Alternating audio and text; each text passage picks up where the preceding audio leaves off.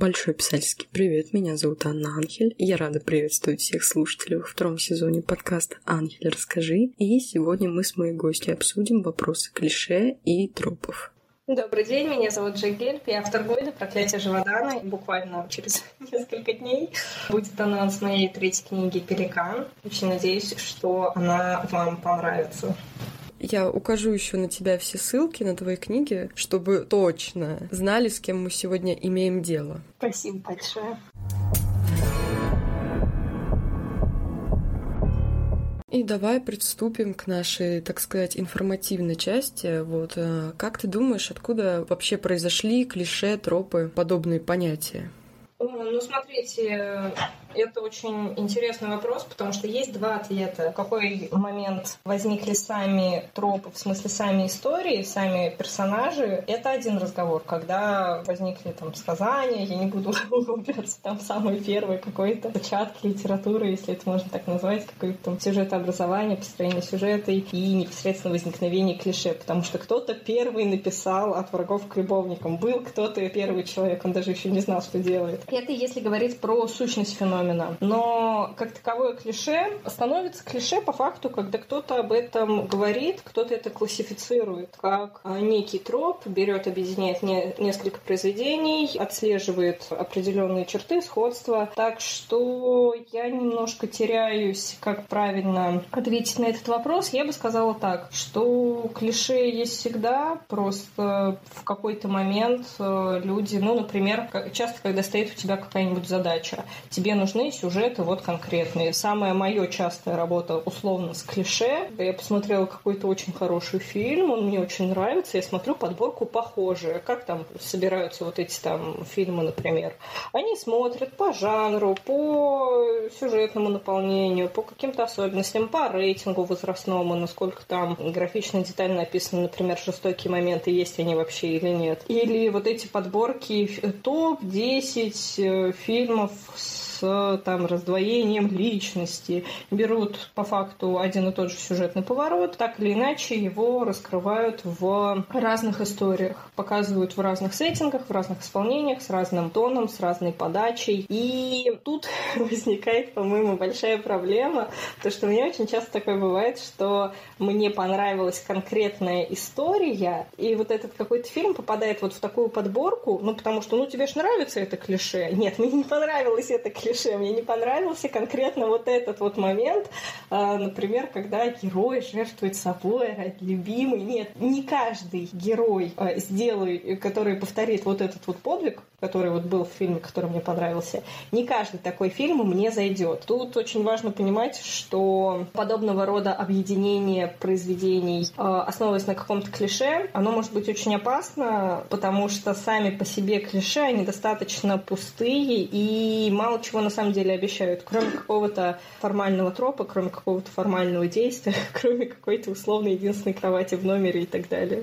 Мне кажется, мы с темой клише вот упираемся а, в вопрос индивидуальности, потому что, ну, опять же, они всегда были, и вот кто-то первый сделал, а кто-то потом решил повторить. То есть, например, там Гёте написал «Фауста», и потом а, многие другие авторы начали тоже вот такого исследователя. Я делать. бы не сказала, что это всегда повторяют, я бы не сказала, что это клише снова и снова возникает, потому что, ну, мы можем поговорить об одном очень интересном феномене, мне очень не нравится эта оптика, которая применяется к нему вообще во всех литературных кругах. Но все мы знаем, есть вот эта вот э, группа типа шедевра фигбука, да, вот через «ы», где собирают какие-то очень аляпистые, очень, э, ну, откровенно говоря, плохо написанные фанфики. И такие вот, какие там глупые ребята, вот там пишут очередную глупую историю про какую-то там девочку с нереальным цветом волос, глаз, с идеальной фигурой, которые с юной. То есть там очень много действительно клише, прям тропов. Мне очень понравился один комментарий, в котором написали, что вот эти вот фанфики, они реально пишутся как по какому-то шаблону для ЕГЭ. То есть это странно. Но очень важно понимать, что у молодой аудитории, кстати, очень важный момент скажу, меня сам феномен этих групп очень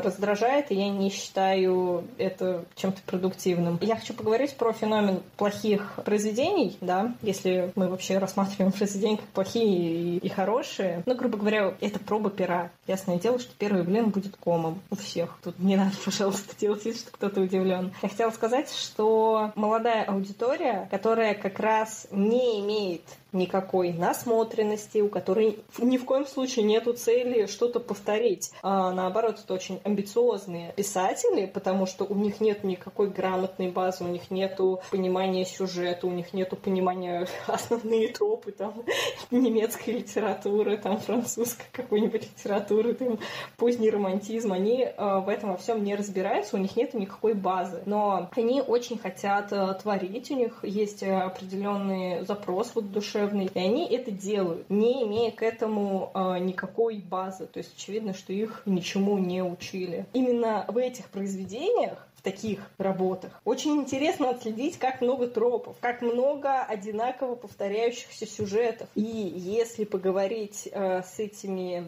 авторами, они будут реально искренне удивлены, что где-то уже такое было, что где-то уже встречался такой поворот, что все это время этот Пейтон, там, не знаю, или кто-нибудь из One Direction, я просто не знаю, что там сейчас. Ну да, кей-поп тоже, что там этот Чунгук на самом деле был призраком все это время, или, не знаю, какие-то очевидные вещи, которые нам сейчас кажутся как бы очень наивными, банальными даже, но молодой аудитории так не кажется. То есть откуда-то эти клише берутся. И они не всегда из внешних источников. Просто очень большое количество начинающих авторов проходят через огромное количество клише, в том числе из-за амбиций, из-за желания написать что-то, чего раньше вот никто не делал.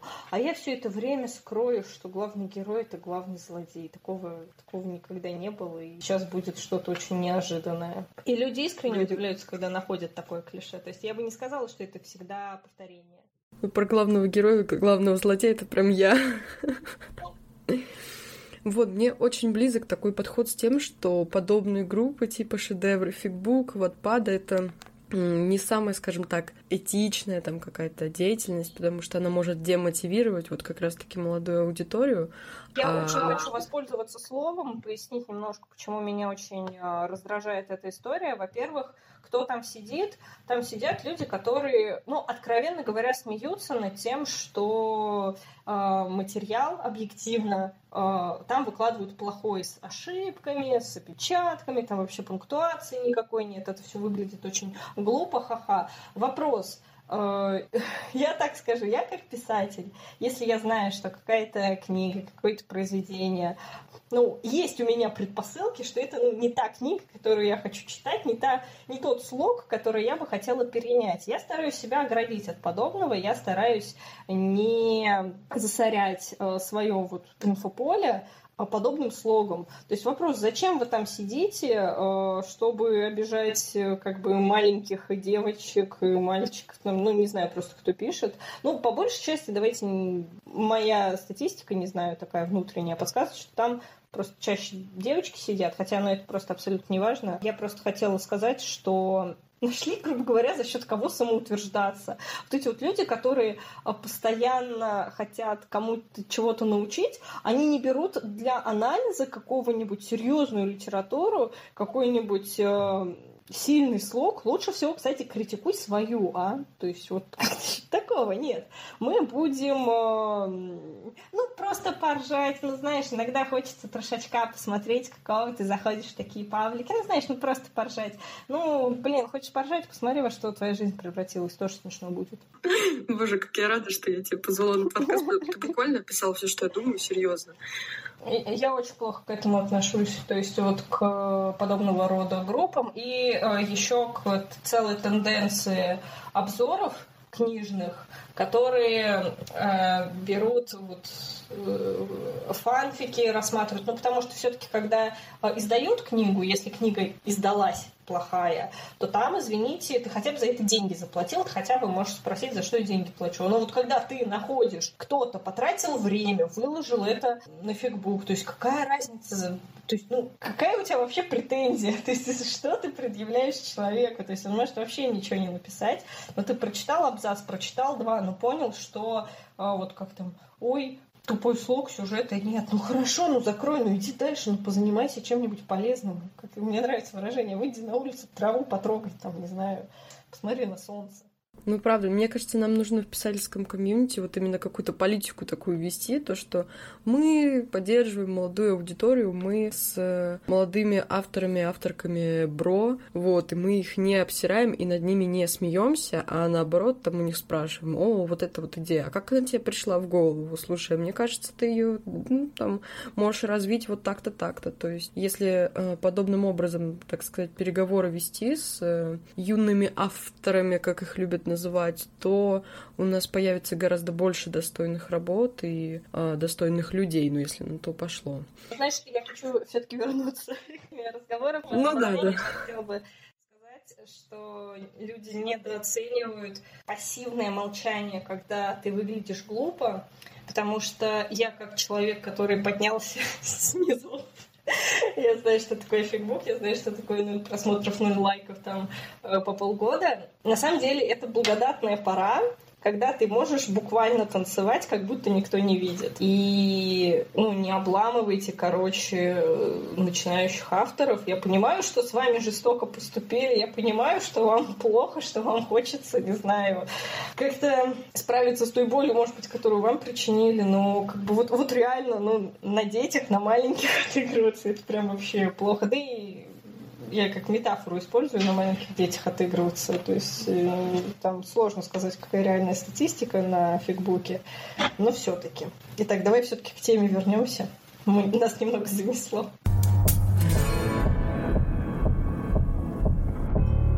Ты сказала, что тебе первоначально было сложно ответить на вопрос, вот откуда произошли тропы и клише, и нас как раз-таки свело. Мне кажется, нужно было нам начинать именно, наверное, с того, чем отличаются тропы и клише, потому что это разные как бы понятия, по идее, и говорить уже именно про клише и тропы, зная, что мы под этим подразумеваем. Ну, я так скажу, у меня достаточно поверхностное понимание вот именно уже каких-то тонкостей. Насколько я помню, тропы — это построение непосредственно сюжета, то есть это именно какие-то обороты, а клише это относится к, ну, вот клишированный образ, это больше очень грубо, если разделяют, то клише это персонажи, а тропы это повороты сюжета какие-то банальные. Я сразу скажу, что я не претендую на какую-то там энциклопедическую точность и подробность, так что я даже буду рада, если ты мне расскажешь. Я пыталась как-то информацию подготовить, но, э, видимо, в вот именно литературоведческой какой-то среде это называется немного по-другому, а вот если просто на каких-то сайтах э, задаваться этим вопросом, то они предлагают такой вариант, что троп — это как бы, ну, существующая формула там какого-то сюжета, которую можно видоизменять, да, использовать, скажем так, креативно, а вот клише — это уже какое-то бездумное копирование, ну, то есть тропы считаются, что это клёво, а клише — это фу. Но, мне кажется, это м- не, не совсем то, то, что должно быть в ответе на этот вопрос, но другой какой-то информации отлично от этого я не нашла. Но мне кажется, опять же, что ты вот правильно сказала, чем они отличаются, поэтому будем иметь вот это в виду, говоря об этом дальше. И тогда у нас называется назревает такой вопросик. Для чего вообще клише, тропы нужны нам э, именно как авторам, авторкам?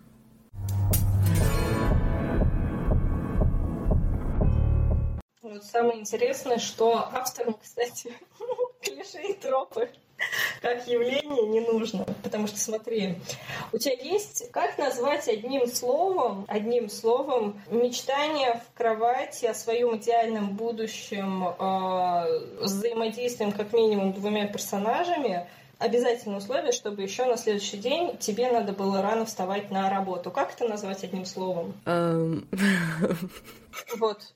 По-моему, определения нету. Но явление однозначно существует.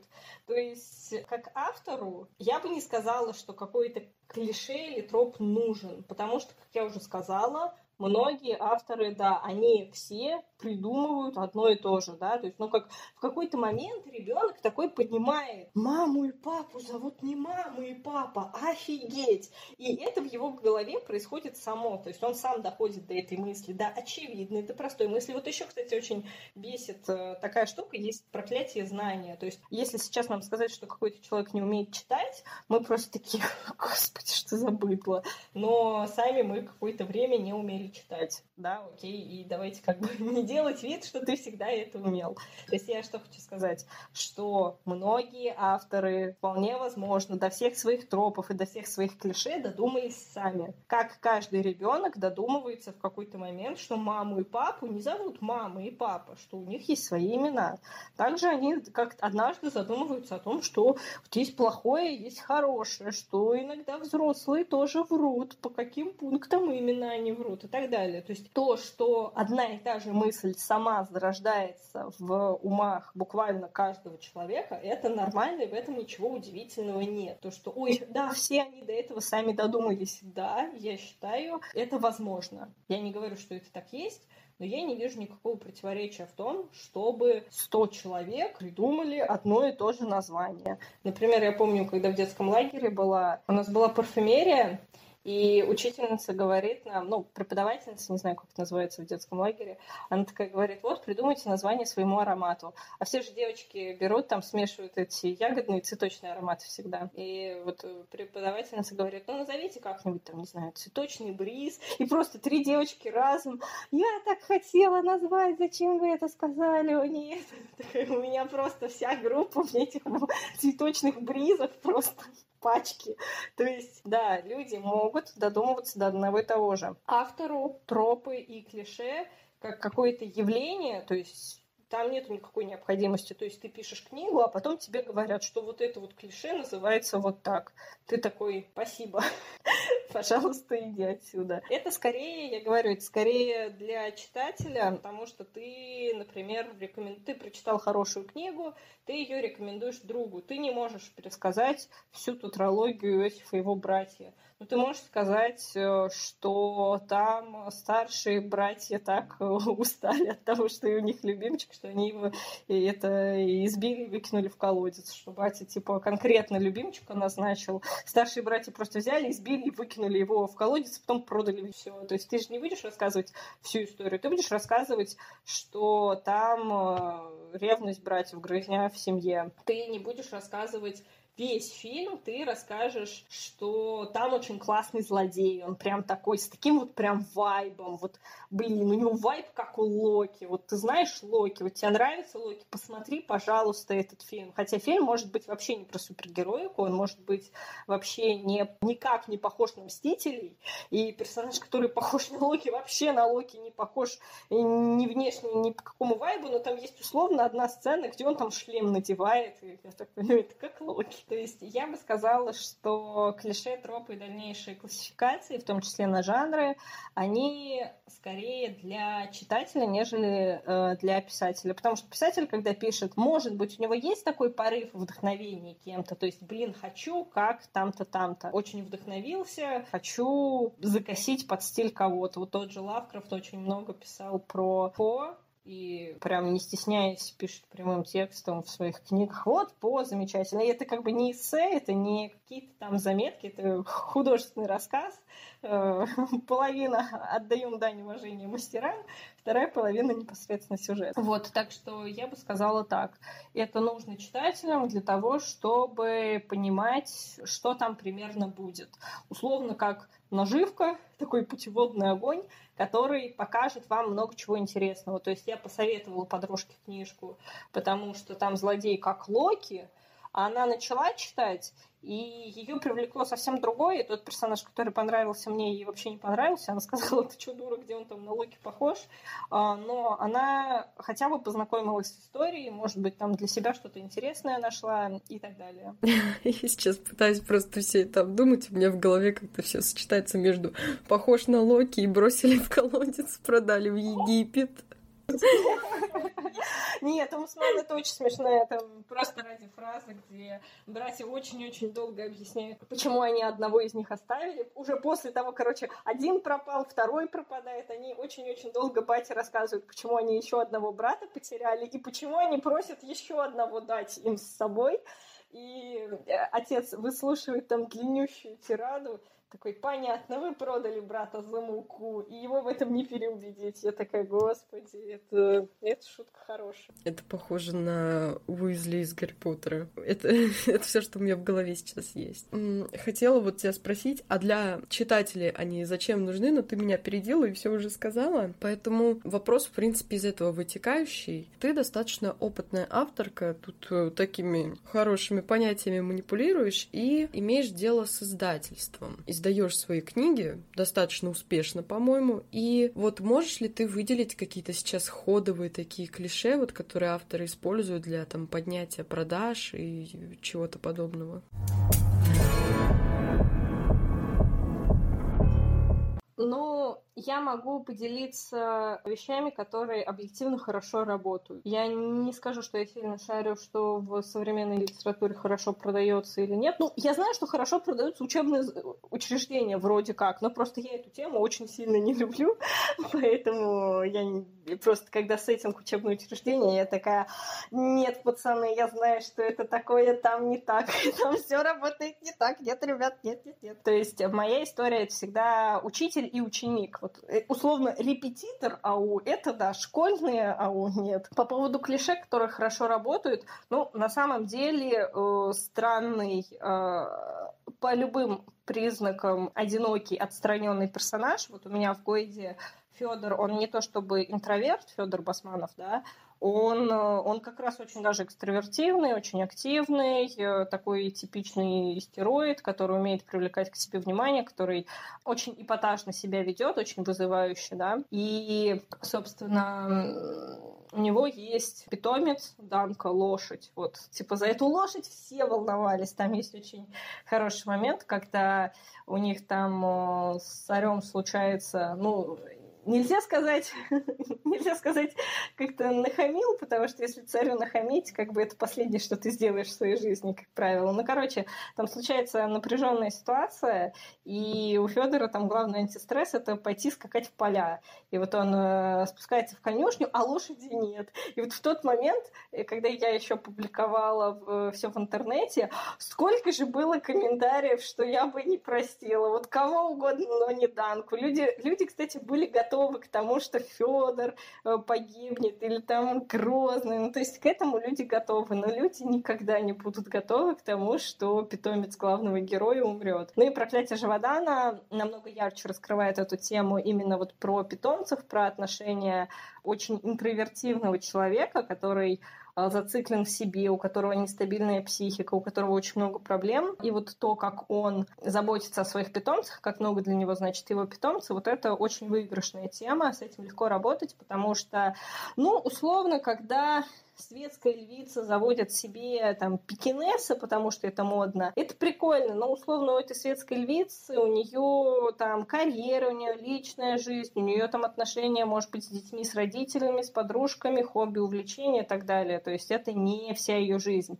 Но чем уже вы сокращаете коридор, чем больше всего зациклено именно на животном, это очень сильная эмоциональная привязка, тем лучше. Второе, что, ну, как, на мой взгляд, работает именно... Ну, я не знаю, сколько по продажам, сколько по эмоциональному посылу, это всегда, конечно, дети. То есть, причем потеря... Когда родитель теряет ребенка, на мой взгляд, эта драма намного страшнее, чем когда ребенок теряет родителя. Потому что, ну, рано или поздно нормальный порядок вещей подразумевает, что ребенок будет родить э, родителя. Наоборот, вот это уже большая трагедия. Это уже намного страшнее. По поводу каких-то продающих клише сложно сказать. Ну, наверное, классика про там хулиганы и эту умную девочку или там умный мальчик и какая-нибудь там панкушка, ну, что-то такое. Я небольшой эксперт в том, что там популярно у молодежи, если что. Я дед, ребят. Ну, я тоже не эксперт, вот я поэтому думала спросить, но раз у нас а, здесь а, старческие, так сказать, откровения, то этот вопрос останется открытым. Но вообще, да, и еще вот помимо учебных заведений, это вот как раз от врагов к любовникам, ну, очень часто встречается. И сейчас какие-то это, мне кажется, славянские фэнтези, ну, хотя это не тропы, не клише, но... Я слышала, что славянская фэнтези уже не так популярна, но, честно, мне, мне сложно воспринимать это все. Мне тоже. Ну, я вообще, на удивление, мы тут собрались как бы вот две авторки, которые пишут фэнтези, ну или что-то с элементами фэнтези, вот мистика, вот, да. Но при этом лично я современное фэнтези вообще не читаю. У меня нет ни одной книги современного автора. Я не знаю, почему это. Ну, я очень давно как-то открыла для себя Эрагона, как бы открыла, прочитала и закрыла, и я не помню, в каком я тогда была классе. По-моему, я была... Не помню даже, сложно сейчас сказать. По-моему, пятый, может быть, что-то такое. Ну, то есть я еще в школе училась, я уже тогда как-то поняла, что что-то что-то не то, что-то не, не трогает. Ну да, и вот, кстати, ты сказала насчет животных и детей. Я знаю, что это определяют такие запрещенные, скажем так, приемы, особенно вот что-то с детьми, потому что, ну, считается, что это как бы такая слезовыжималка. Ну, то есть понятно, что есть какие-то сюжетные места, в которых это будет, ну, органично смотреться, но если просто автор вводит там, блин, котик умер, просто чтобы читатель поплакал, но этого, я считаю, это казнить незамедлительно. И насчет питомцев, то, что можно там быть готовым к тому, что герой умрет, главный, все умрут, но вот то, что животные, нет. Это, это реально так, потому что даже в той же «Игре престолов» с драконами ты вот просто смотришь на это все и такой, типа, а, может, лучше у нас Джон умрет? Пожалуйста. Ты сказала Джон. Джон, ну, он один из немногих, по-моему, кто у меня стоит, ну, на сложном уровне, если выбирать, умрет дракон или этот, но да. Очень много персонажей проиграют, конечно, гонку питомцам, но тут дело же в чем. Знаешь, я хочу спросить голосом вас, как, знаешь, что такое безумие, но я хочу спросить, знаешь, что такое свобода? Вот как ты понимаешь свободу? Вот как понять, персонаж свободен или нет? Ой, слушай, это ты сейчас на двадцать минут у меня ответ уйдёт. Ну, мой ответ намного короче. Свобода — это возможность избегать страдания. То есть, если персонаж может избежать страдания, он свободен. Если нет, то нет. А особенно, как бы, я люблю эту тему э, разгонять в той же самой Гойде, когда... Казалось бы, вот царь Грозный, он самый сильный, самый, ну, буквально самый главный везде, буквально выше только Бог. Казалось бы, он свободен, и он может делать все, что хочет. Нифига не так. То есть он повязан к бутинате, он не может себе позволить того, чего не могут, вернее, что могут себе позволить его подчиненные, которые... ниже его, и которые, казалось бы, менее свободные, но, с другой стороны, они могут там те же браки заключать поспокойнее намного, они спокойнее относятся к ряду вещей, которые, ну, Грозному буквально не дают жить. Так вот, животные в этом плане, они всегда менее свободны, они всегда, ну вот опять, если говорить про лошадь, ну, кто угодно может прийти в конюшню, знает, что это там лошадь Фёдора, и что угодно сделать. Поэтому, конечно, все все накаляется, поэтому животные вызывают такую жалость, потому что, ну, они просто не свободны. Ну и образ животных, он такой, что в книгах, что в реальной жизни, он в принципе остается, скажем так, одинаковым, а вот люди, они все как бы очень-очень-очень-очень разные, поэтому к человеку написанному, к персонажу, наверное, будет как-то сложнее проникнуться, нежели чем к животному, ну, потому что если там будет написан котик, то у меня вон на диване... Котик. Ну, вот смотри, когда ты в книге увидишь котик, смотри, если ты в книге услышишь «мама», я как бы не буду лезть ни в чью жизнь, но очень многие люди такие: «Фи, что-то мне это все не нравится, блин». У многих людей плохие отношения с родителями, с супругами, с вообще там, с возлюбленными, с парнями, там, с девушками, с сестрами, с братьями. Нельзя ни одно слово написать, чтобы у всех возникло какая- какое-то одинаковое ощущение. В то время как с питомцами дело обстоит попроще, потому что, как правило, питомцев вы заводите добровольно, либо спасаете, либо что-то... Ну, в общем, ты почему-то заряжен спасать эту мочалку ненужную, да? Там практической пользы нет никакой. Это только траты. И большие, кстати. Поэтому на питомцах мы можем проецировать, что сложнее проецировать на людей. Потому что питомец тебе не скажет: нет, ты неправильно меня видишь, ты меня идеализируешь. Он не скажет, он хвостом виляет, он радостный. И ты такой: окей.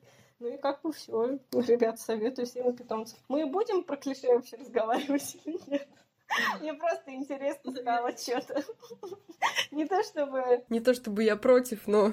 Да, да. Может, название подкаста, знаешь, этот подкаст должен был быть про клише. Я думаю, как-то так можно назвать. А я, а я назову.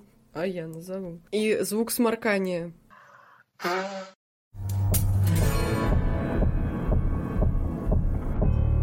Вот про животных ты вот сказала все, что, все, что я хотела сказать, вот реально. Со всякими котиками, собачками, лошадками гораздо проще, чем с людьми во всех аспектах вообще. Да. И мы уже с тобой говорили о том, что намеренно, ну, мало кто придумывает там вводить какое-то клише. Я как раз хотела спросить, используешь ли ты какие-то тропы, там, клише осознанно, вот, и имеет ли смысл вообще намеренно вводить такие элементы в работу? Я вообще... Меня назвали садовником, хотя, опять же, я, как ты могла заметить, достаточно скептично отношусь к любого рода классификациям, потому что, ну, есть такая данность, с которой можно спорить, можно говорить нет, можно там, не знаю, не все такие, как обычно, да, но есть такая данность. Люди, которые зациклены на классификациях, которые очень хотят назвать как-то вот это вот клише, которые как-то хотят обозвать этот феномен, упускают очень много из виду. Я не из тех э, писателей, которые хотят скопировать у Лавкрафта вот эту строчку, вот эту строфу, вот этот э, момент, вот этот э, сюжетный поворот.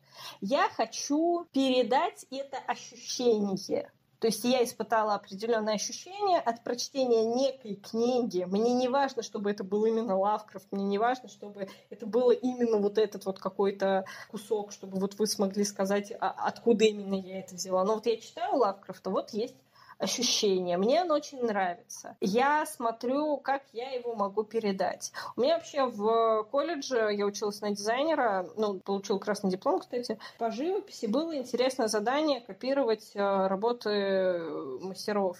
В чем моя проблема? Я начинаю копировать, получается красиво, но ни хрена не похоже. У меня не получается копировать. Я рисую, мне нравится. Причем я показываю преподу, она говорит: я не понимаю, что не так. Вообще не понимаю. Влево-вправо все пропорции есть. Но тут старик, а у тебя там бабка. Или наоборот. То есть я не знаю, почему так работает, но как бы я ни пыталась скопировать, у меня все равно не получалось э, точно. Я считаю, с точки зрения просто там авторских прав, с точки зрения писателя, это, конечно, здорово, что у тебя по антиплагиату никаких проблем нет, потому что ты видишь, что ты создаешь все равно что-то новое, даже если пытаешься подражать. Я бы хотела, вот у меня есть такое стремление, до которого я никогда не дотянусь, я понимаю, Томас Манн, Иосиф и его братья, это как абсолютное солнце, абсолютный идеал, но я часто люблю приводить аналогию, вот когда йогой занимаются, и вот говорят: а теперь там тянемся высоко-высоко, ручками достаем до солнышка, да, то есть достанем ли мы реально до солнышка? Вряд ли. Это, ну, невозможно. Солнце очень далеко, просто, ну, несоизмеримо далеко. Мы даже до потолка не дотянемся, да. Но мы размяли спину, и у нас теперь не болит спина. Это уже больше, чем ничего. Это очень много на самом деле. То есть мы тянемся к недостижимому идеалу. Нет, мы его не достигнем. Но мы размяли поясницу, руки, ноги не болят, и у нас есть силы. Там кровь нормально стала приливать в голове, ты там додумался, как там решить свои проблемы. Это здорово. То есть я бы не сказала, что я хочу кого-то копировать. У меня, кстати, наоборот, мечта, вот как Лавкрафт, сделать, ну, вот свой жанр. Вот если действительно будут говорить... типа в жанре Гельба, это прям шикарно, это прям, это вот моя недостижимая мечта. Пока что недостижимая, но посмотрим, что и как. Ух, я это все анализирую сейчас. Но вообще, м- про копирование, да. Но у нас же вот тропы и клише, их можно сформировать как просто предложение, там, формулы, типа, от врагов к любовникам. То есть не обязательно же их рассматривать именно в контексте чужого произведения. То есть вот использование таких формул я скорее имела в виду, нежели там у кого-то забирание идей и прочее. Ну, я заметила, опять же, я сначала написала произведение, потом уже сижу и смотрю. То есть я бы сказала, что анализировать произведение — это всегда разбор уже совершенного полета. Это не вопрос э, там в воздухе. В воздухе ты выполняешь задачу. Ты не думаешь о том, какой бы троп мне сейчас испытывают, какой бы троп мне сейчас использовать. В произведении я смотрю, насколько это органично для персонажей, насколько это толкает сюжет, насколько это согласуется с тем, что было, с тем, что будет, как это вписывается в общую картину. И потом я смотрю, что у меня есть определенные, ну, если так сказать, ну, не знаю, клише, там, тропы, ребят, вот реально со стороны виднее. Вот мне еще очень нравится, в кавычках, когда, ну, например, некоторые подписчики мне пишут, что вот, у меня постоянно получается хорошо прописать там дружбу, а вот романтические чувства плохо, или там наоборот. И вот каждый раз думаю, типа, вот, дорогой друг, тебе точно... Кто это сказал тебе? Кто сказал тебе, что у тебя хорошо получается там одно и не получается другое? Потому что, я считаю, такие вещи всегда надо говорить со стороны. Я думаю, со стороны всегда виднее, какой у меня там действительно троп, какой у меня там сюжет мелькает из книги в книгу. Ну, однозначно мне нравится вообще охота. Это очень широкая метафора, очень такая почва для, ну да, для романтизма, просто раздолье настоящее, как в фильме «Дом, который построил Джек», что охота — это метафора любви, что охотясь, самое главное — не стать самому добычей. Вот буквально «Проклятие Жеводана» про это, про то, что охотники радостные такие: ура, сейчас, ну, наконец-то нормальный трофей появился, а то что-то на каких-то кролей, блин, бегаем, охотимся. Ага, да-да-да, это вы на него охотитесь, конечно, пацаны. Так и есть, так и есть. Ладно. По поводу тропов я говорю: охота, все ее вариации. Кто станет хищником, кто не станет хищником, недооценивание зверя, смена, типа, а теперь я тебя догоняю. Вот это очень люблю. Люблю, конечно же, вот эти сны всякие пророческие, всякие лавкрафтовские герои. Это прям, да, это прям замечательно. Просто заверните восемь. Что еще, что еще, что еще? Мне очень нравится, когда условно расходятся, ну, типа, на агрессивной ноте, казалось бы, это враги, но потом они встречаются такие: о, дружище, привет, как дела, как сам? То есть вот это вот, это вот прям славно. Ну, опять же говорю, это, наверное, надо со стороны смотреть, какие тропы по факту есть в моих работах, потому что один и тот же эпизод я прочитаю по одному, я понимаю, что герои хотели сказать, что под этим подразумевалось, какая там отсылка закладывалась и так далее. Как это читать без огромного количества уточняющих данных, которые есть в моей голове, это вопрос, опять же, к вам, к зрителям, не ко мне. Да, вот с отсылками очень тяжело в этом плане, мне кажется, это реально а, нужно, чтобы кто-то извне говорил, потому что у меня одна работа — это вся сплошная отсылка, которую никто не выкупает, кроме меня. Я ее пишу такая: хм, ну вот тут вот интересный моментик, я сейчас так, такую метафору сделала, ага, за... Ник- никто не понял. Вот, про охоту. Ты так это вкусно описала, что мне захотелось что-то такое почитать, потому что я как... «Проклятие Жеводана», интересная книжка, да. Тебе я первое хотела сказать, что редакторы... Я вот буквально вчера виделась с редактором, и она мне, знаешь, что сказала, что обсудит... Ну, я делала какое-то такое медийное громкое заявление, что я хочу рок-оперу по Гойде, и она такая говорит: ну, я, короче, обсуждаю там, ну, типа, выясняю, что там и как вообще с театрализацией «Проклятие Жеводана», насколько это там возможно, как это там все сделать. То есть, ну, в общем, разговор идет. Я не скажу, что есть как бы конкретные какие-то пока что плоды, но сам факт того, что разговор идет, это славно. Это, это здорово. Это что, инфоповод в моем подкасте? Спустя целых два месяца с момента выпуска наконец-то кто-то сделал инфоповод у меня в выпуске, господи. Миссия выполнена, теперь я официальная крутая подкастерка, к которой приходят писательницы, блогерки и такие. Сморкаются, кидают инфоповод.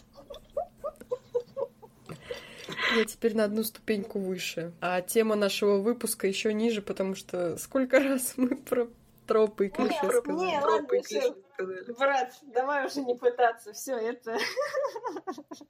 Нет, но эта тема действительно, она очень расплывчатая просто, и поэтому... Ну, объективно, я просто, опять же, классификации все вот эти замечательные могу оставить другим людям на потом.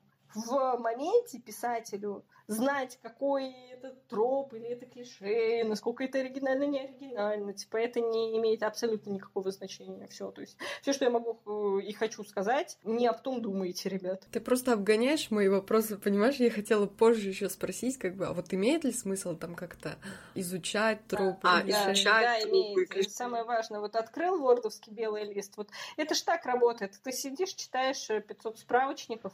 Ну вообще, как ты русский язык выучила? Это же так было. Вот смотри, вот ты младенец. Вообще, да? Это же как работает. Ты берешь, открываешь словарь, открываешь учебник. Это же нет такого, что люди как-то там без словарей, без учебников учили русский, там, не знаю, всякие герои нашего времени писали. Не было ж такого, да? То есть, чтобы изучить язык, надо же понимать все классификации, надо же понимать какие-то там... Это суффикс или это приставка. Это не так, что ты просто нащ... общаешься с носителями, сама пишешь, сама что-то читаешь, да, и осваиваешь язык. Ну, объективно это так работает. Все классификации, они создаются после непосредственно чего-то нового в литературном мире. То есть сначала явление... Христа народу сначала он, сначала появляется какая-то книга, а потом уже ее классифицируют как-то. И опять же, это вообще не обязательно. То есть, опять, это для удобства, для некоторого, когда тебя спрашивают, ну ты хочешь, самый простой пример, ты хочешь посоветовать книгу, но опять же, некоторым друзьям я говорю, о, это там драма, мелодрама, я думаю, тебе это понравится. Другим людям я говорю, там Том Хиддлстон, и все, и чел уже побежал. Или я говорю, там интересные сцены, так, и там, там сцена смешная, там шутка смешная. Ну, просто классификация, она вторична. Сначала создается что-то, потом классифицируется. Язык сначала был создан, потом классифицирован. Поэтому я, кстати, против того, что нету слова «нету», есть «нету», это полезное слово, потому что чем больше разных слов будут обозначать разные явления, тем лучше, тем нагляднее, тем полезнее. Потому что, когда я говорю «нет», это ты не понимаешь, это либо отказ, либо у меня этого нету. То есть, смотри, у тебя есть долги, ты поедешь со мной, там, не знаю, в кино, и говорю «нет». Я не понимаю, то ли нет долгов, в смысле «да, я с тобой поеду», то ли «нет, не поеду». Скажи конкретно. А если я говорю «нету», значит, понятно, что речь идет именно о долгах. То есть у меня долгов нету по учебе, поэтому я могу с тобой хорошо провести время. В то же время «ихний». Да? «Ихний» — это хорошая тема, это круто, это здорово. Чтобы было понятно, речь идет о том, что-то, что принадлежит им, или э, я имею в виду, что, ну, или я кого-то их имею в виду. Это тоже полезно. Его иное, ее иное тоже имеет смысл. Чем больше будет разных обозначений для разных явлений, тем язык проще, глубже и интересней. И то, что какого-то слова нету в словаре, я вас, я вас поздравляю, когда создавался язык и когда создавался словарь. Давайте сопоставим и посмотрим, как, э, как бы люди как-то до этого словаря жили, говорили и творили. И что-то все там было нормально. И это касается любой попытки нормировать язык. Это просто ну, не так работает. Норма определяется носителями. И сами вот эти там тропы, не тропы, клише, не клише, ну... Я могу сказать, один и тот же троп назвать вот буквально десять произведений плохих и хороших, которые как-то интересно обыгрывают эту ситуацию, или в которой просто эта ситуация присутствует. Может быть, она просто фоновая. А есть, ну... как бы сами понимаете, просто потому что популярное клише. Так что, ну, опять же, я мало вижу смысла в том, чтобы как-то, во-первых, бояться клише, вот это точно не надо делать, ребята, вот тут вообще нет ничего страшного, берите просто двумя руками, загребайте, еще там, не знаю, в семье оставьте. Это мы уже через какие-то филологические тонкости прошлись, вот, обсудили ихнее значение. Вот насчет, кстати, страха клише, это... Обсудили их и ихние значения. Вот про само, само понимание. То есть, если бы я сказала, обсудили их и их значения, ты такой... Чё? Как? Подожди. А если мы обсудили их и ихние значения, все становится понятно. Это полезное слово, и оно хорошее. И его в моих книгах нет, потому что... Хотя, по-моему, вот в Гойде, по-моему, много ихних, егонных, еёйных. Кстати, помогает жить. Реально упрощает всем жизнь. Ну, дорогие друзья, я вот еёшную книгу оставлю в описании. Спасибо большое. Две книги. Или, или только Ёшки, одну можно. Да. Если одну, то «Проклятье Жеводана». Ну, просто, как, знаешь, в семье любимчик всегда младшенький, поэтому как бы младшенького надо всегда продвигать. Хорошо, учтем. Вот, я, я что говорила-то на, на, на нашу тему сегодняшнюю? То, что вот страх, клише, он даже пагубнее как-то влияет на произведение, нежели намеренное использование клише, ну, на мой взгляд. Потому что если ты стремишься вот, о нет, блин, магическое заведение, типа замка, такое уже было в Гарри Поттере, не-не-не, я такое не могу. И начинаешь думать, как это все. О нет, как смерть родителей. Это было в Гарри Поттере, больше это писать нельзя. Вот, кстати, я думаю, Шекспир, это когда Гамлет писал, он тоже у Гарри Поттера, наверное, взял. Это что же там мальчик тоже, который выжил, тоже было покушение, тоже там покушение на семью, и там, по-моему, по-моему, все очевидно. Тоже дядя был. Ну, неважно вообще, но я уверена, что, блин, если это было в Гарри Поттере, да, это нельзя писать. Ну, вообще, да, между прочим, кстати. Просто есть реально от вот таких хороших ребят, как велика вероятность нарваться на какую-нибудь, типа, зачем ты вот плагиатишь Гарри Поттера? Ну, типа... Прочитай другую книгу. Хэштег «Прочитай, пожалуйста, хотя бы одну другую книгу». Ну, ну это просто несерьезно. Я не люблю Гарри Поттера по многим причинам. Одна из них — это, конечно, романтизация учебных учреждений. Я считаю, опасно, действительно опасно ребенку читать такое и сформировывать впечатление о школе и вообще об учебных учреждениях как о каком-то месте, где тебя научат там дружбе, любви и магии, потому что ты в учебное учреждение приходишь за другим. И это просто сформирует огромный стресс у ребенка, который узнает, что такое школа, что там на самом деле ценится. И проблема в том, что учеба — это буквально противоположность всему, что принято считать социальной жизнью. То есть когда ты с кем-то дружишь, когда там тебе начинает кто-то нравиться, когда ты начинаешь увлекаться каким-то своим делом вне школы, сама школа будет в лучшем случае просто отнимать у тебя э, время, которое ты мог бы провести, например, с друзьями. То есть, ну, блин, классика, ребят, просто эль-классико.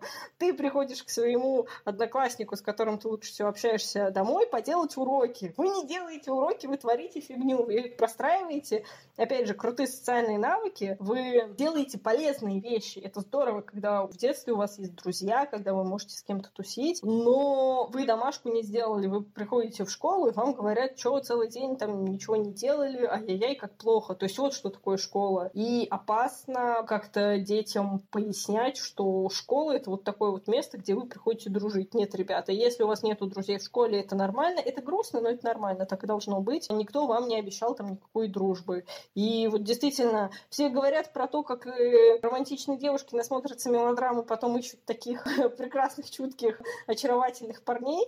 Но очень мало кто говорит реально про вот эти учебные учреждения, конкретно про Гарри Поттера, что вот там вот кукуха реально может поехать, потому что ты был уверен, что вот поступишь сейчас, ну, условно в Хогвартс, условно у тебя будет э, такого же рода взаимодействия, и ты думаешь, либо с тобой что-то не так, либо вообще как, как же так? Что же случилось? Ну, причем я говорю про, конечно, подсознательный уровень. Ты смотришь, ты такой... Ставишь себе условно фильтр, что, ну, на самом деле это не так. Но когда буквально каждое второе медиа про учебные учреждения — это какая-то нереальная романтизация всего вообще учебного процесса, я как человек, который сменил шесть учебных учреждений, всегда был новенький, даже когда класс полностью новый набирается, я все равно новенькая, все равно все друг друга уже знают, и я такой, здрасте. Я знаю, как это работает, ребят, это, это не так работает, пожалуйста, перестаньте. Ну вот да, это как раз у нас именно к вреде, к какому-то клише, потому что, блин, ну даже если не смотреть на то, что там именно эта романтизация в Гарри Поттере есть, то там буквально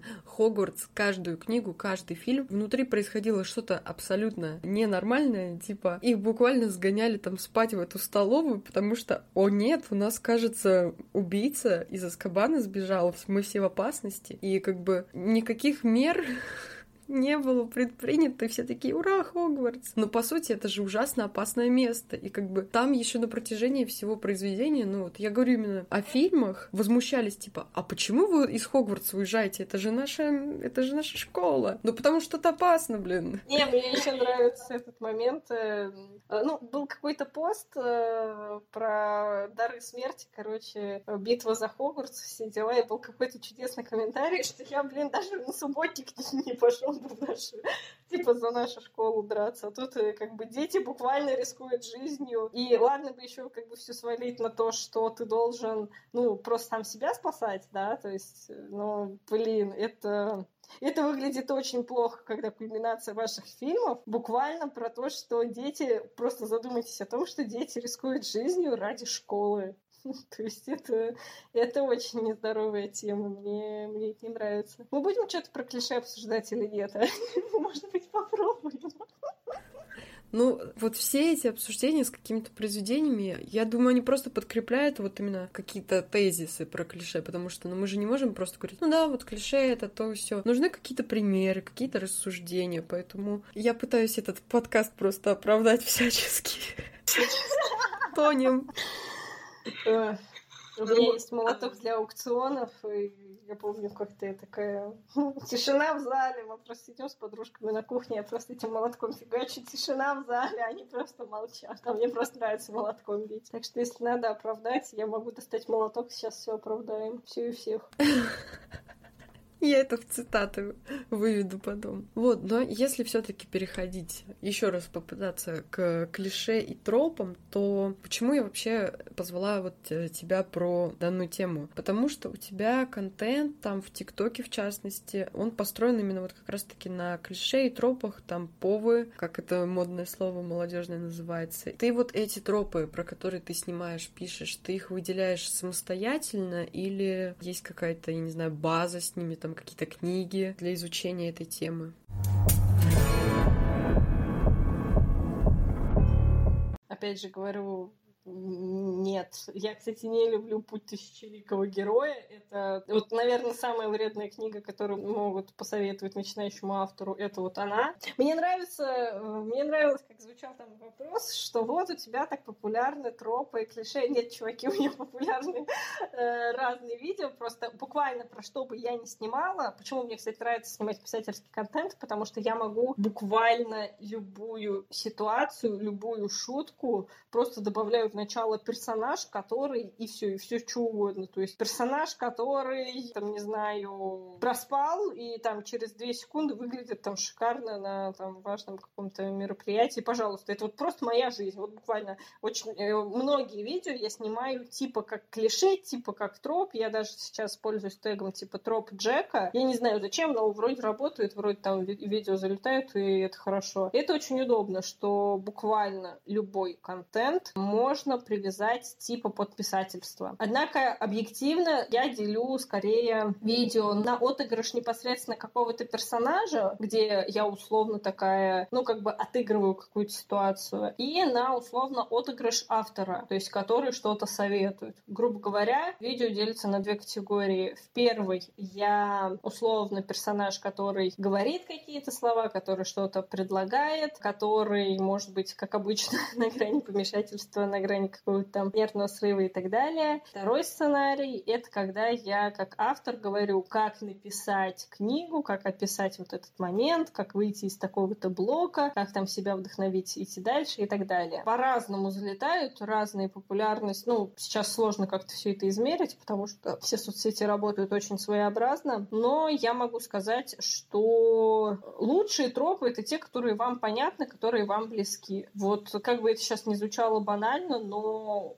условно какой-нибудь тот же самый сирота, который действительно пережил потерю родителей и который приходит в новую школу, да, он сможет написать интересный взгляд со стороны, он сможет необычно и очень по-живому подать вот эту вот трагедию, хотя, казалось бы, ну, вот просто если говорить про те же самые шедевры фигбука, там же постоянно либо родители ужасны, опять же, либо их нету. Есть два слова «нет» и «нету». Это полезно очень сильно. Чем больше смысла, тем лучше. Так вот, я хочу сказать, что если у вас есть какой-то пережитый опыт, и если вам кажется, что это очень банально, если вам разбили сердце, и вы считаете, что это что-то очень банальное, это глупо. Не бывает банальных тем, есть тексты живые, есть неживые. Вообще, как мой любимый Габриэль Гарсия Маркес писал, каждая вещь живая, надо просто пробудить в ней свою душу. И я очень советую, особенно вот молодым авторам, ну, смотрите, первая любовь, там, первое расставание. Не надо писать про то, что вы там босс мафии, не знаю, у вас там стенд, как там выйти в Джожо, и вы там кей-поп-айдол. Вы про это, ну, мало что знаете, про эти индустрии, про эти, ну, достаточно специфические обстоятельства, назовем это так. Если вы просто честно напишете, как много вы ждали, как много для вас значил этот человек, как вам больно было и горько осознавать, что вы ошиблись, это может получиться намного более живой текст, намного более искренний, и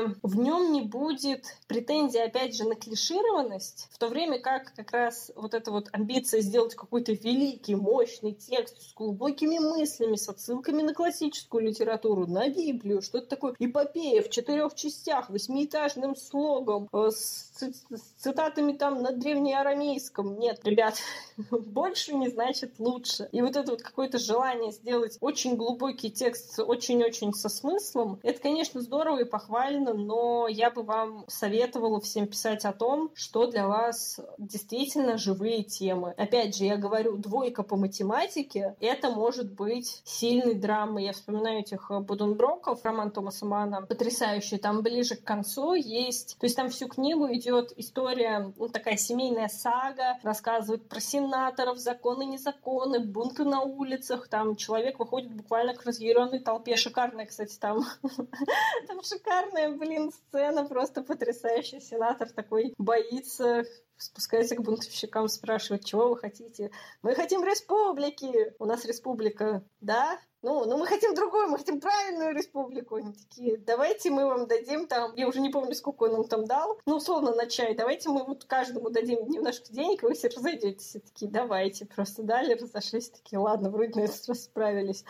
В общем, там какие-то интриги, замужество, дети, какие-то болезни. Все так переплетено, а последние главы, они посвящены вот последнему из Будденброков, мальчику, то есть там целая глава, очень классно написанная, просто мальчик прибегает в школу, и у него не сделаны уроки ни по одному предмету. И вот это вот волнение перед тем, как препод тебя спросит, когда у тебя нифига нету, оно написано так живо, так интересно, и это читается очень захватывающе, очень интересно, хочется за этим следить. Казалось бы, ну что там на кону? Ну поставят ему двойку, ну как бы что? Там не эпопея, это ну, не Томас Манн, буквально пересказывающий библейские сюжеты в «Иосифе и его братья». Нет, он рассказывает просто про мальчика, который боится получить двойку в школе, потому что ему было грустно, у него болела голова, он не хотел делать уроки. Он их не сделал, и он сидит на пар... за партой сейчас и судорожно пытается что-нибудь придумать. И из этого история получится классная. Главное, чтобы она, ну, была у вас живая. Главное, чтобы вы понимали, о чем, собственно, идет речь. Вот и все. Что я по этому поводу могу сказать?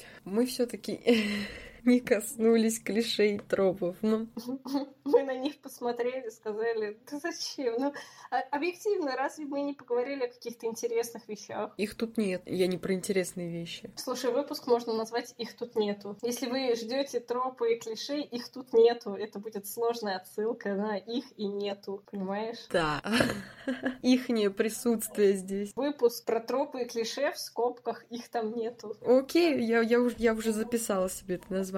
Я просто пытаюсь вот обдумать твой вот этот монолог, очень длинный, но мне даже сложно как-то что-то добавить сюда, потому что, ну, по факту. Но умные люди не говорят просто по факту, они должны обязательно как-то свой ответ подать красиво, поэтому я вот скажу, что насчет темы для начинающих авторов, когда нужно, ну, не нужно, а желательно писать про то, что тебе близко, то, что ты знаешь. Я не скажу, что как бы на сто процентов здесь согласна, но мне кажется, да, просто когда человек там с определенным своим складом характера, типа, знаешь, нежная булочка такая пишет про мафиозников, это всегда абсурд. Почему? Потому что, ну, ну, блин, ну ты даже не настолько циник, чтобы написать что-то вот из серии «Он был холодным, отстраненным, а она такой светлой, милой». Ну, то есть нужно как-то сюжеты и вообще даже те же, ну, тропы там использовать, те, которые тебе близки именно по духу, потому что если писать про... Я не могу, например, писать про милых персонажей, про добрых персонажей, потому что я, я не понимаю, как это все работает, я... Злой человек, поэтому... Смотри, поэтому... на меня падает снег. Да, да, да, да. Вот, и поэтому тут как бы это можно притянуть к теме изначала, то, что не получится в любом случае скопировать как-то даже троп уже готовый. Просто в любом случае это будет разниться именно по восприятию какому-то собственному, авторскому и по навыкам там исполнительским, скажем так.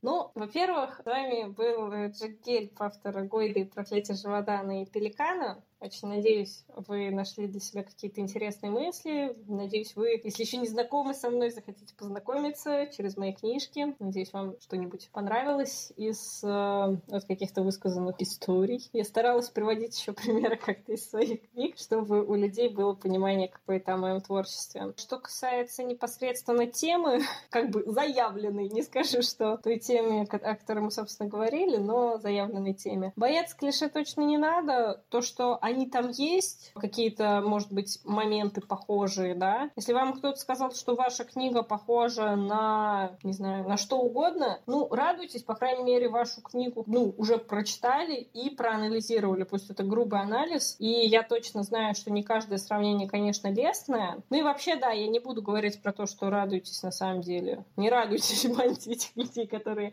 сравнивают ваши книги с какими-то другими, потому что мне самой очень, в кавычках, приятно когда неважно твой арт или твое произведение сравнивают с какими-то популярными фандомами, очень поверхностно судят о них. Я уверена, что каждому из вас есть о чем сказать, и я уверена, что у каждого из вас есть какая-то тема, о которой вы расскажете намного лучше, чем академики. И самое главное, что ценится в творческом мире, да, почему знаменитости, собственно, так много зарабатывают, вот эта классика, почему футболисты так много зарабатывают, почему актеры так много зарабатывают, почему вообще знаменитость как таковая работа, да, такая сфера деятельности, блин. Почему она так высоко ценится? Ведь есть же, условно, люди, которые лучше меня разбираются, ну, наверное, вот в любой сфере, из которой, ну, о которой мы говорили. Почему учителя, почему историки? Ну, историки по-разному зарабатывают, ну ладно. Чем ценится специалист?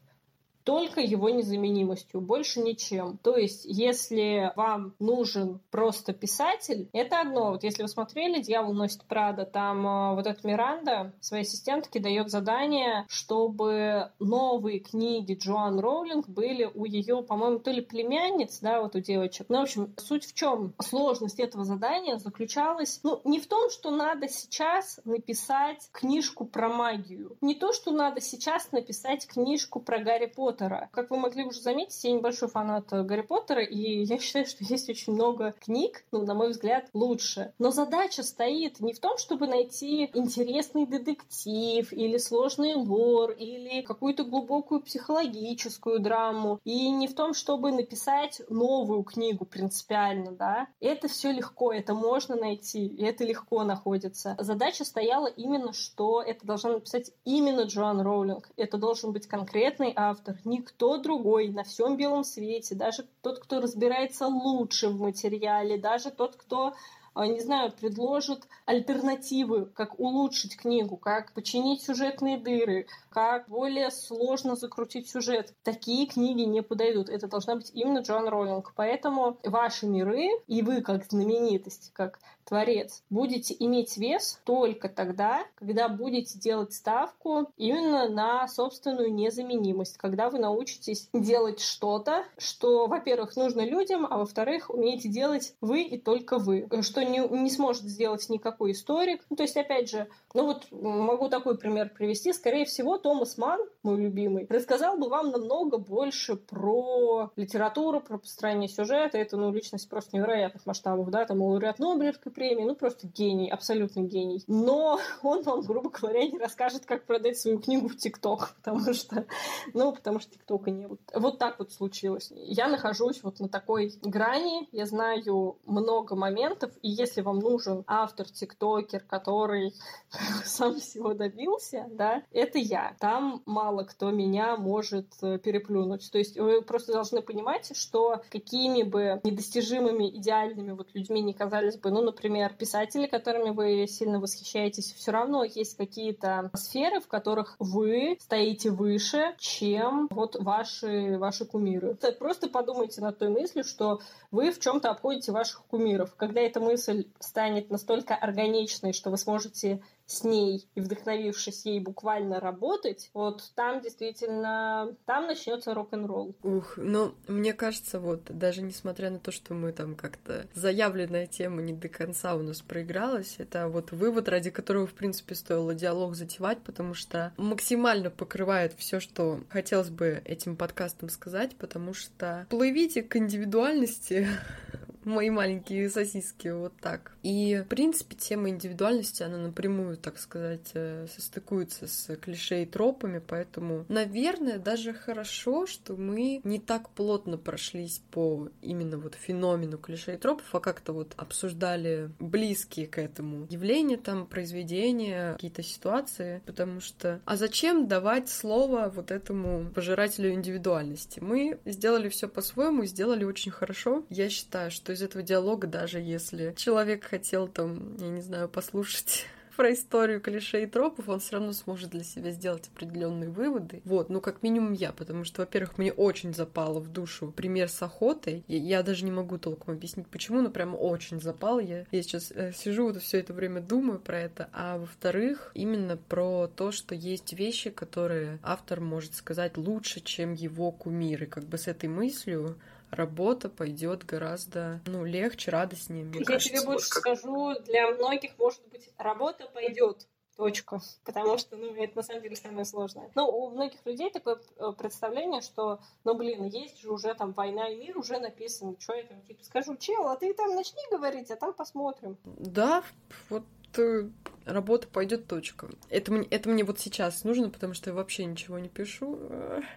Ужасно. Ну, в общем, что я хотела сказать? Именно вот по каким-то тезисам про клише и тропы. Во-первых, мы пытались разобраться, как появились вообще клише и тропы, чем они отличаются, но на эти вопросы однозначного ответа нет. Собственно, нас, видимо, поэтому и понесло в какие-то дебри. Есть разделение на то, что тропы — это хорошо, а клише — это более скудная, скажем так, версия, но это не очень, ну, скажем так, подходящий ответ. Кроме этого, мы с тобой говорили о том, что нет смысла пытаться использовать клише как-то осознанно, и вообще любая классификация — это так себе прием именно вот в каком-то писательском деле, это больше помогает читателям. И мы сказали еще о том, что, в принципе, изучать вот как-то целенаправленно клише, там, тропы — это, ну, пустая затея, да? В принципе, по тезисам у нас на этот выпуск все. Важно, это не пустая затея, просто если у вас сейчас белый лист, и вы думаете, что вы сейчас прочитаете миллион клише и поймете, что вам нужно, нет, это не так работает. Для того, чтобы написать что-то оригинальное, изучать клише и тропы не надо. Это уже постфактум делается. Это когда уже все написано, и если вам прикольно покопаться в собственном творчестве, то почему бы нет? Я бы не сказала, что это бесполезно, но это может пагубно влиять, если вы сейчас не знаете, что делать, и не знаете, что писать. Ну вот да, для общего развития изучение клише — это неплохо, и мне кажется, изучать вот именно как они в литературе исполняются, вот это гораздо полезнее, чем сам факт изучения клише, потому что смотреть на чужое исполнение, там анализировать, а что именно он от этого клише взял, что изменил, там вот это вот любой анализ, он гораздо позитивнее сказывается на навыках, нежели, ну, вот просто пустая теория по клише там и тропам, к примеру. И опять же, реанимируем этот подкаст тем, что все-таки, ну, хорошо, что с примерами все было сказано и с какими-то ответвлениями, потому что просто сухо пройтись по этим феноменам, но это не особо интересно, потому что так или иначе они всем знакомы, и им нужна какая-то, скажем так, новиночка, дыхание свежести в эту тему. Ань, ну спасибо огромное, что пригласила. Я думаю, мы уже сказали все, что можно, все, чего нельзя. Я надеюсь, что это все было интересно послушать, проанализировать. Мне... Я сейчас э, с тобой разговариваю и думаю, какой же будет фидбэк, что там нам напишут твои слушатели, мои слушатели. Будет, конечно, интересно все это почитать. Да, и вот тебе большое спасибо за то, что пришла. Кстати, вот напоследок такой неочевидный факт, но когда я только заводила вот у себя канал в Телеграме, ты была первой, кто мне вот что-то от меня репостнула, ко мне пришли первые люди. То есть как бы косвенно, но ты имеешь такое большое значение в том, что этот подкаст сейчас появился, как бы, да? Ой, очень приятно, конечно. Да, поэтому вдвойне ценно было с тобой поговорить, хотя немного первоначально волнительно, но я считаю, у нас все-таки все получилось с тобой, и я думаю, да, у нас будет какой-то фидбэк, ну, как минимум, потому что, о боже, тут критикуют Гарри Поттера. Ну, это я еще дом, в котором не стала упоминать. Ну, как жаль, что уже подкаст кончился, как жаль, что мы уже попрощались со всеми, как жаль, что мы ничего не можем по этому поводу сказать. Да, если подкаст слушается у нас на сторонних платформах, не в Телеграме, то не забывайте следить, собственно, за мной в Телеграме, за Джеком. Я все ссылки обязательно оставлю на Гойду, на Проклятье Жеводана. Большое спасибо за прослушивание. Услышимся в следующем подкасте.